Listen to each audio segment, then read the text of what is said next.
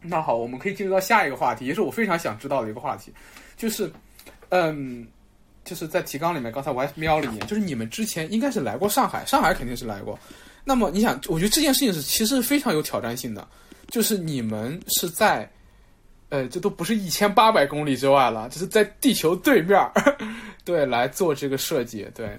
嗯，就是这个过程，对，就是你你对这个方案的周边熟悉吗？就是说来过这个地方吗？就之前来过吗？这种异地设计给你们嗯带来了什么样的困境，或者说是怎么样的一些一些一些问题？对这个我还想蛮想理了解一下，就是你熟悉这个场地周边的一块地方吗，这样，那个那个街道那个旁边这样，应该是去过的吧？去过呀，嗯，那是那哎对，那那上一次来上海什么时候了？大概就前两年。前两年，一八年。一八年啊，哦。下一次来上海什么时候？赶紧偷偷问一下，嗯。没疫苗，啊没打疫苗，哦。哪也不能去。啊，是的，这是很让人沮丧的，嗯，对，途径，对，嗯，这个疫情真的是，我们回头可以再聊聊疫情，但是，嗯，那你你之前上次来上海就是那个那个异地设计。异地设计，异地设计，异地设计带来怎样的挑战？对，和关键你刚刚问我们熟不熟悉那一那片，那一片嘛？对对，那我想说的就是，如果跟一个一直住在那一片，已经在那边住了六十年的人相比，嗯，我们对那一片的熟悉程度，跟你对那一片的熟悉程度，其实呃，没有什么，可能就相差无几了。对对对对对，这倒是，就是你去过一次还是去过十次，可能就都差别不大。所以，所以这这个这个是我们一直以来要跟别人解释的一个偏见，就是你觉得好像隔得越远，就对一个地方越不熟悉，其实完全不是这样的。你不在那，那就是一样的。就都不熟悉。我们的嗯对 point 对是，只要你不都不熟悉是在地，就都不熟悉。是的，是的，甚至是你生活在那里，可是你的注意力可能都在社交网络或者是网上的话，你不在意你的什么附近嘛？那你也不熟悉。是的，是的，是的，但但但这种都不熟悉，就是就像就像之前我跟涛聊的，最好还是在地的，就是最好的设计，或者说我们就是说在地的求真的这种可能会会会会更大一点，就是这这个我们觉得我们还是有共识的，所以说这种不熟悉肯定会带来有一些方面的困难嘛，就是有没有感受到这种不熟悉的？怎么去克服它的？我对这个过程很想知道。就是我，我必须要坦诚一点，就是我工作一年了，我工作的这些，就是我做过的这些项目，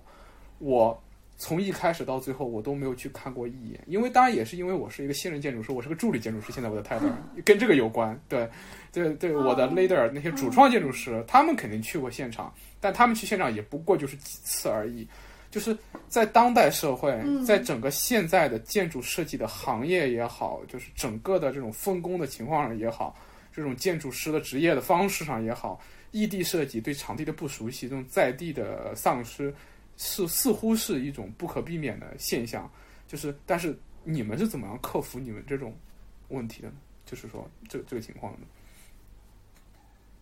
在这个过程中，嗯，有两个啊、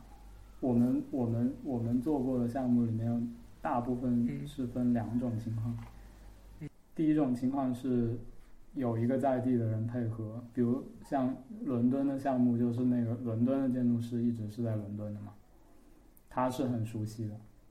然后所以我们相当于是配合他。然后我们有一些什么 idea，他可以利用他在地的经验去 prove。然后另一种情况是我们还是会去到现场的。哦，有三种情况，刚刚说错了，应该是有三种情况。第二种情况是我们会去看基地，然后呃，但是就是跟你刚刚说的那种情况，呃，就是你在国内设计也是做设计也是一样，就可能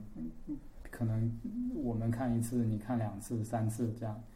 然后还有第三种情况是我们会把很多的决定权转交给甲方，就是我们我们我们我们我们做决定只做那些我们觉得一定是有把握的决定，没有把握的决定交给甲方去做。比如说，对，因为甲方是那个在现场的人，对在很多时候，所以其实还是在试图要一定抓到一个一直在现场的人来跟你合作。如果这个人不是你的话，对。然后我们也一直会，就是我们所有的设计都会跟甲方强调，就是你应该要知道你的房子是怎么盖起来的，哇，就是、嗯，就是对还有跟我们搞，你会要费很多心，就是会提前就警告。对对。对对对，有这样的甲方也很幸福，对，嗯，你知道，这时候我就要吐槽一下，就是我我我我我跟过这些项目，就是我们甚至都没有一个在地的人去配合，就这些开发商他们他们跟自己的那块地之间的联系都是很微弱的，就在我看来是很微弱的。就比如说，他们开发商的总部也好，他们的办公地也好，可能是在，呃，可能会离那里更近一点。像我们在上海，他们可能跟那个地方同属一个市，那个地方可能是他们下面的一个镇，然后他们离那边就也也蛮远的，就是一切东西都变成了那种嗯，就是为什么在地重要？就是说，我觉得以目前智人科所谓科技发展到现在，他的能力，他仍然没有办法去去去通过一些技术手段来还原在地的信息，就特别难。就是说，你的模型也好，图纸也好，那个信息量的丢失，哪怕是照片、视频，它消信息量的丢失是巨大的。然后，对，所以说在地的重要性，对，在地的重要性，在地和整全，就是这两个东西。其其实刚才我们我们虽然没有定义什么是建筑之真，但是至少我现我们现在这的讨论里面，其实已经怎么说，已经已经揭示，我至少在我看来，其实你们已经向我揭示出来两点了。这第一个就是整全嘛，就是说，呃，不整全的，就我们不能说整全的一定真，不整全的肯定是不真的，就是在分工环节上面，它出了疏漏的这种，它就是分工本身就是一个很。就是很很很退一万步的东西了，然后在分工上面还不能做到好的，整全性的完全丧失的，那肯定就不真。那么就是说，还有就是说不在地，就是说信息量的，就是场地信息的大量的丢失，这个过程，对，会会会会会带来这种不真。对我觉得，这这其实是就困扰我，就是也是让我感觉到，就直观的感觉到自己做的东西不是那么真的原因，就是这两个原因，就是我目前的。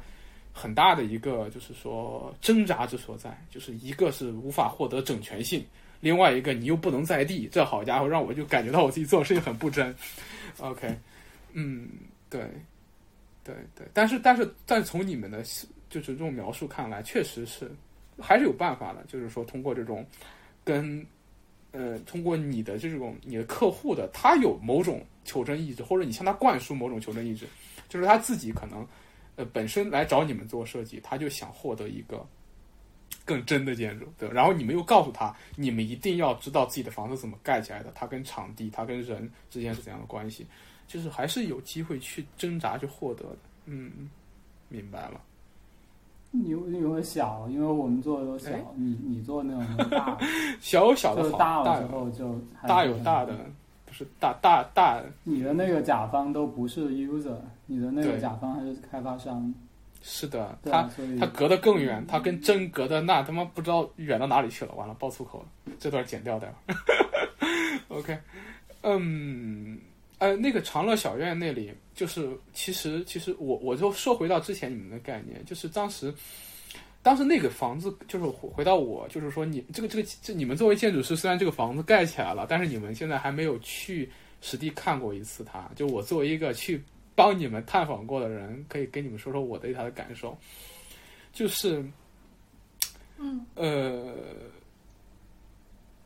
我我我我的我的感受是非常的感性的，就是我最近开始变得非常感性，就从一个很理性的人走向了另外一个极端。呃，我我刚开始就是我这么跟你们说，就是我去到那里的时候，我是走过去的，我是步行过去的，我是从江苏路的地铁站过去的，走过去的。就是我不知道，就是因为我对建筑史感兴趣嘛，对我对上海城市建设史也也蛮熟的。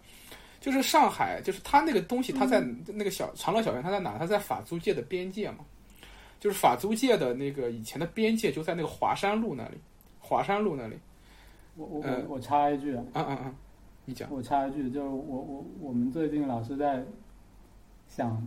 为什么列强都走了，还叫法租界呢？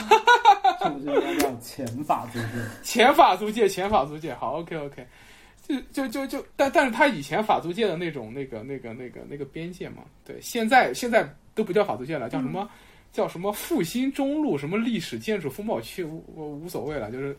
习惯了。对，然后那个，呃，华山路正好是它的边界，然后就很有意思，就是那条线就是就是整个城市风貌的一个一一条一条边界线。就你走在华山路上面，往左看都是高楼大厦，往右看都是小房子，就就很神奇那种感觉。然后我从江苏路下来的时候，我往华山路那边走，然后就能明显的感觉到，就自己前面嗯是一个界面，就是它那种强烈的在城市中有一条线的那种感觉，非常强烈。然后那个长乐路，就是从那个法租、前法租界的那个华山路的那个 那里面引出来的一条小缝隙一样东西，就是我当时从那个叫叫什么路延安路高架往南走，然后。然后走到华山路上面，然后走上去之后，马上就看到长乐路。长乐路就是整个华山路这个界面往里面伸进去的一个小缝，哎，那个小缝就很吸引人，就很吸引人。然后，然后走进长乐路，然后在你们这个这个这个小设计就在长乐路靠近华山路就走就不到几就不到十米吧，应该不到十米，就是一二十米那种那种感觉。然后就看到那个那个小店，那个小店又像是那个长乐路的一个小缝隙又伸进去，这这种感觉是很明显的，就这是三三重之间的关系。然后就是说，这种小的、微小的缝隙，在这种城市这种庞然大物中，它是有这种天然的那种吸引力。的。就是这是这是我的一个直观感受，就说而且我在当时很难以描述，然后回来之后，就当时我我是我是我当时跟在群里面就跟你聊的时候，我当时就就这种这种缝隙感非常迷人。就从那天开始，我就去找了一些跟缝隙相关的东西过来看，然后去感受啊、为什么缝隙会这么吸引人？我当时还还还还还还想了好好久这个问题，这是一。二就是就是那个小店为什么为什么就是说，当时我去就我我我下午就是我跟我朋友见完面之后，我再去那里的时候，人非常非常多，但是里面好多好多都是那个小甘和小林他们的朋友嘛，然后过来捧场的。然后他在使用上面给我的一个感受就在于，嗯，你知道，虽然说那个长乐路它是一个在那个就是法租界里面的一个。呃，就是已已经是那种比较比较比较比较幽静的尺度相对宜人的那种步行的街道了，但它在整个街区里面，它并不属于主要界面的街道，那就是真正的、呃人比较多的、比较热闹的，可能是安福路啊，再往那边淮海中路啊那边，对，它其实已经算是边缘地带了。然后整个它整个街的界面其实也不是特别开放的，它相对封闭的，就是那条路其实是相对封闭的一个街道，然后它的。人行道不不是很宽，就是人行道其实不是很宽，就是站在那个人行道上面，其实都会有一种就是说不安定感，也不是说不安定感吧，就是说你不会想到在这样一条街里面长时间的驻留驻留，像像在像你到到了安福路或者到了那那种或者再往北边一点，那个已经出了法租界那个愚园路那边，就可能会想到我在街边走走站站看看。但在长乐路上面，其实没有那种很强的说我要在这边多停或者欲望的。所以说，即便在这样一个街道里面，你把这个街道，呃，你把你的面，你把你的整个界面完全向街道打开，其实我觉得意义也不大，因为这个街道本来它给人的吸引力就不是那么够。这个时候，你你你顺着这个街道走，你给它提供个相对较长的一个纵深，在里面那种。就是说，它对人的吸引力，它对人的整个的，就是那种，让人产生做出愿望的感觉就来就就就有了，而且就是它里面一定是三个凳子，那三个凳子就就很有意思。我不知道这三个凳子这个这一点，但当然也不一定是设计的，就是它可能是就那个地方就只能够放下三个凳子，但就很有意思。就是就是我忘了以前就是凳子还挺有意思的，凳子有 story，、嗯我们是后来才知道。是留下来的老凳子是吧？我们那个设计里面本来没有，对对对，没有凳子。嗯嗯然后是他们，他们本来都打算把那个老店的凳子送给别人，嗯嗯，然后别人不要，就啊，送回来就。送回来了，为什么不要？他们就把，对对对，然后那个就不知道了。那个就不知道，对，可能没用吧。嗯然后他们就把那凳子就是可以折叠的嘛，就竖在那个边上。对对对对就是有顾客跑过去，跑过去就问他们可不可以坐，嗯，然后他们就说啊好啊，那坐啊，那里有凳子啊。然后就拿在坐在那儿。那那不会就是我吧一？直都有人在坐了，对对对对，就应该是就是那个凳子相当于是顾客做的设计。如果你把它认为是设计的一部分的话，是的，就是顾客他跑到那边去，然后他看到那边有凳子，然后他就拿过来，然后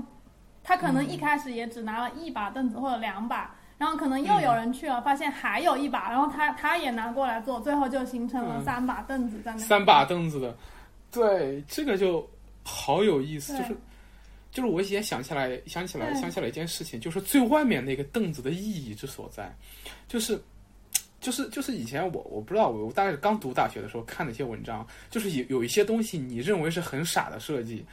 但是它它其实就是如果不那么设计的话，反而会出问题。就是当时就是有有很多那个这个公众号文章啊，或者那种文章会写，就比如说为什么，当当然这些都有后来有的被辟谣了，我觉得还蛮有道理的。就比如说这个插座，就为什么设计两个不能同时插上去，就是因为它避免你什么电器过载啊之类的，好像就这么说的，大概就这样的东西。就是你看起来很傻设计，但其实另有深意，当时这个意思。就是那个凳子，就三把凳子，最外边那个凳子其实坐起来很难受的，就是说你坐在，但是。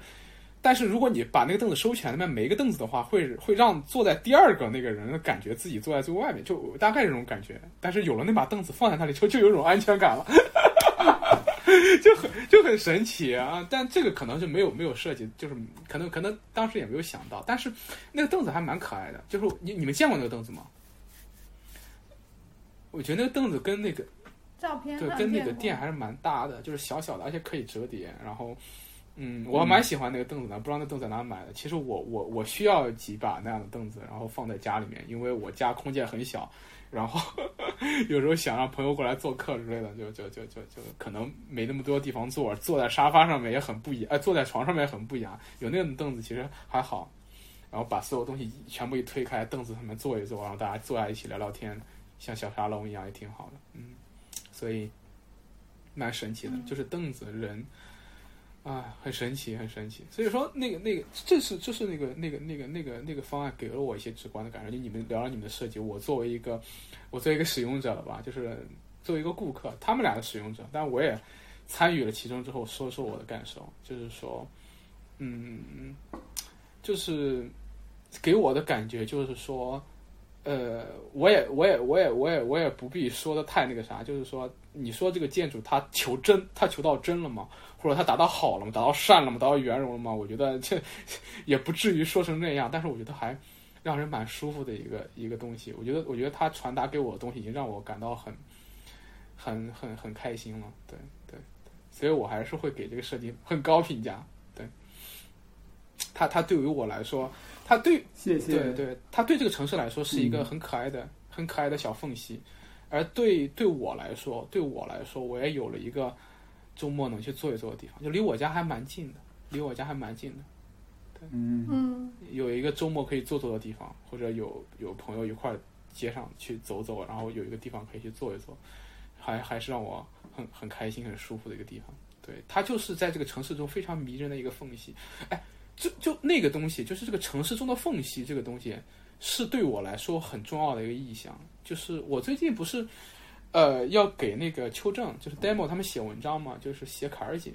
但是但是之前我们俩聊的时候是想写一个我的一个呃一个一个一个系列的小实践，就是我正在跟我爸合作做一些小东西，然后那个东西其实我们就希望去在系统中寻找一些缝隙，这样就是我们当时定的就是系统的缝隙。这个系统可能是权力机构，可能是资本，也可能是大城市，但是就是对在在在我看来，你们的这个十二平米让人满地找牙的这个冰淇淋店，就是这个城市中的一个缝隙。那那从这个意义上来看，它就是真的，对，因为它让这个系统啪有了一点能透光的地方。对，OK，概念这里我你这个真感觉好复杂、哦。哇，没有吧？我觉得它很简单啊，就是个缝而已啊，真的是。OK，然后我们可以进到下一个呃下一个面相，我看看